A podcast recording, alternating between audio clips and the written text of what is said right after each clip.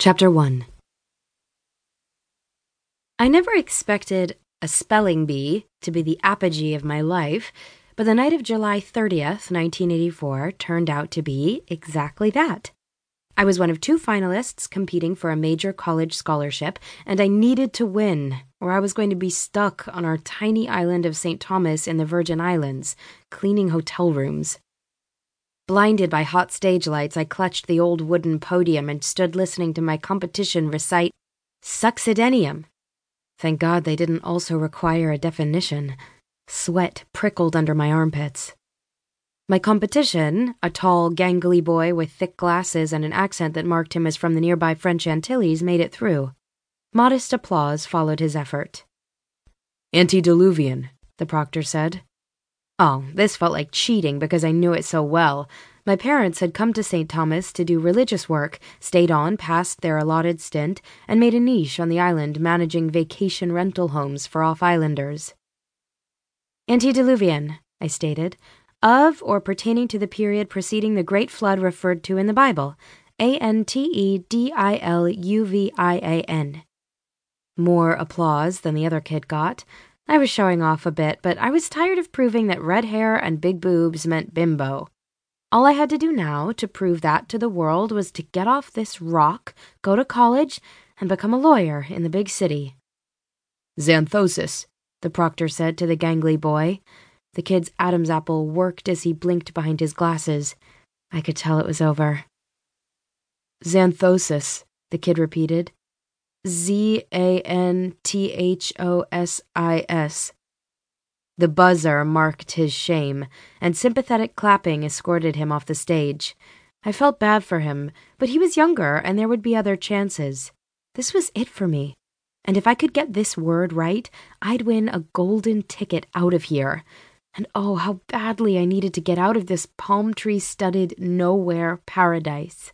There was nothing for me here, except my family, of course. Poco curante, the proctor said to me. The lights blinded me. I clung to the podium and I shut my eyes. I could feel the prickle of sweat under my arms penetrating the green fabric of the dress Mom had told me to wear to enhance the color of my eyes. I tried not to hyperventilate.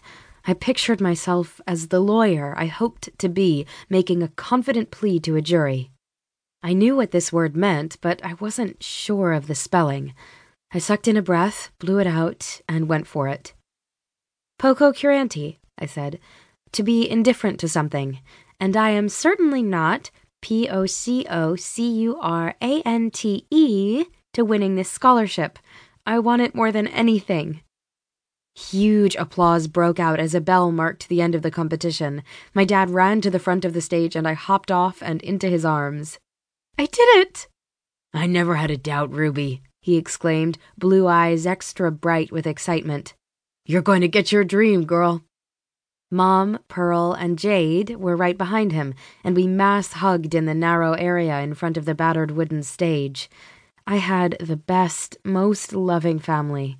Mom, sturdy and tall with her auburn hair and hazel eyes, ten year old Jade, who shared my green eyes but had Mom's hair, and Pearl, who had Dad's blue eyes and curly blonde hair, already so beautiful at fourteen that she should wear a bag on her head. Yes, this was the night I found out for sure I'd be able to go to Northeastern University, where I'd already been accepted. With this win, I'd be leaving in two weeks. Got a nice dinner planned? Mom said. Lobster and fish.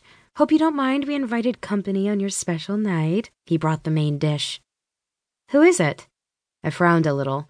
Mom and Dad were hospitable to a fault, always inviting expats or the transient workers they hired for cleaning and yard work over for meals. New yard and coconut trimming guy? Dad hefted Jade up like she was two and headed for the door. Sailor? Seems to have some ocean skills? Dad liked guys with ocean skills.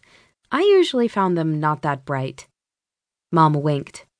I think you'll like this one, Ruby. Ha! I'm out of here, I snorted. Mom knew how focused I was, so she liked to tease that I was going to fall in love, marry a local, and end up staying on St. Thomas.